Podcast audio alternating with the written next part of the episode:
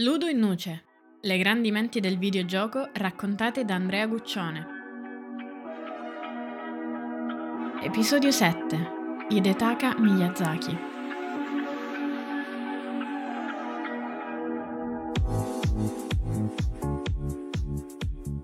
Qualche puntata fa, se ricordi bene, avevamo associato Fumito Ueda al Dante Alighieri dei videogiochi. Ecco, Succede la stessa identica cosa anche in questa circostanza con Hidetaka Miyazaki. Solo che invece di essere Dante Alighieri è più paragonabile, almeno dal mio punto di vista, a Ludovico Ariosto. Proprio perché questo artista ha inserito magnificamente nel calderone del videogioco sprazzi di opere cavalleresche con un pizzico di creature leggendarie.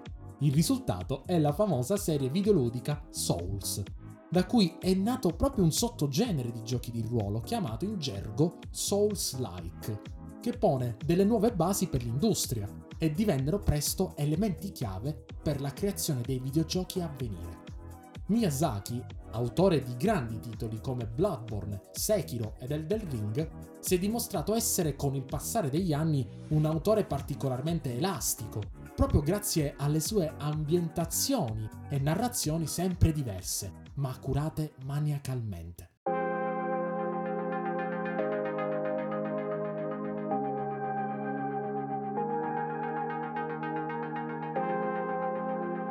Miyazaki è una personalità costituita da una parte da ciò che ha vissuto, essendo appunto di origini particolarmente umili, con un background di maggior povertà rispetto magari a noi, un po' come accadeva a Gunpei Yokoi.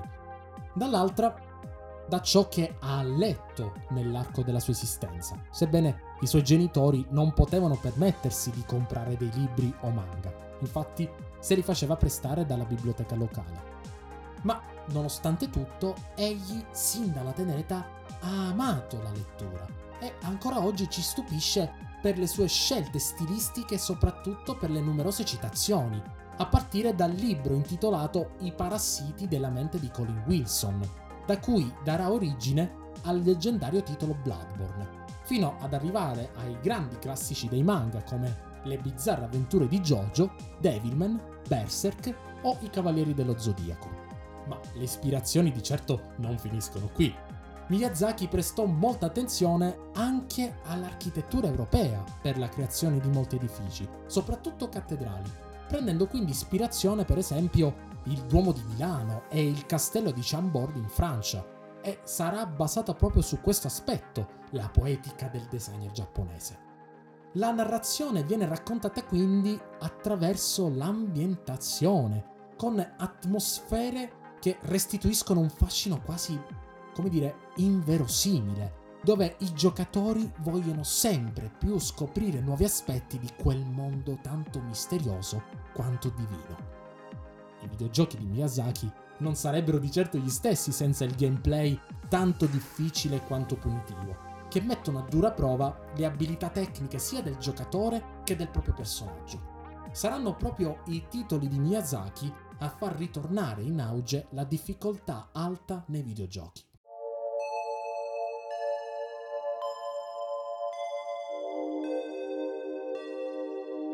Tirando le somme, Hidetaka Miyazaki è una di quelle poche persone che riuscì a trasformare intelligentemente le proprie lacune in punti di forza. Da bambino non era particolarmente ambizioso, ma soltanto con l'università iniziò a interessarsi seriamente del medium videoludico. Dall'altra parte, dato che alcuni libri che leggeva erano molto spesso in inglese, quindi non erano sempre in lingua giapponese, colmava questi momenti di incomprensione con la propria fantasia e immaginazione, senza porsi quindi problemi di non riuscire in qualcosa solo perché non la si comprendeva. La vita, e quindi l'operato di Miyazaki, è quello che mi piacerebbe definire un gigantesco ringraziamento, e lo fa citando appunto opere esterne che hanno permesso di creare un qualcosa di davvero unico sono proprio quelle opere che ci hanno donato la possibilità di provare nuove esperienze ed emozioni, contribuendo inoltre alla nascita di una nuova produzione. Il segreto di Miyazaki sta proprio nel cogliere la sostanza dell'opera, crescere con questa nuova consapevolezza e andare avanti. Poi le idee verranno nel corso degli eventi. Hai ascoltato Ludo in Nuce, un podcast a cura di Andrea Guccione.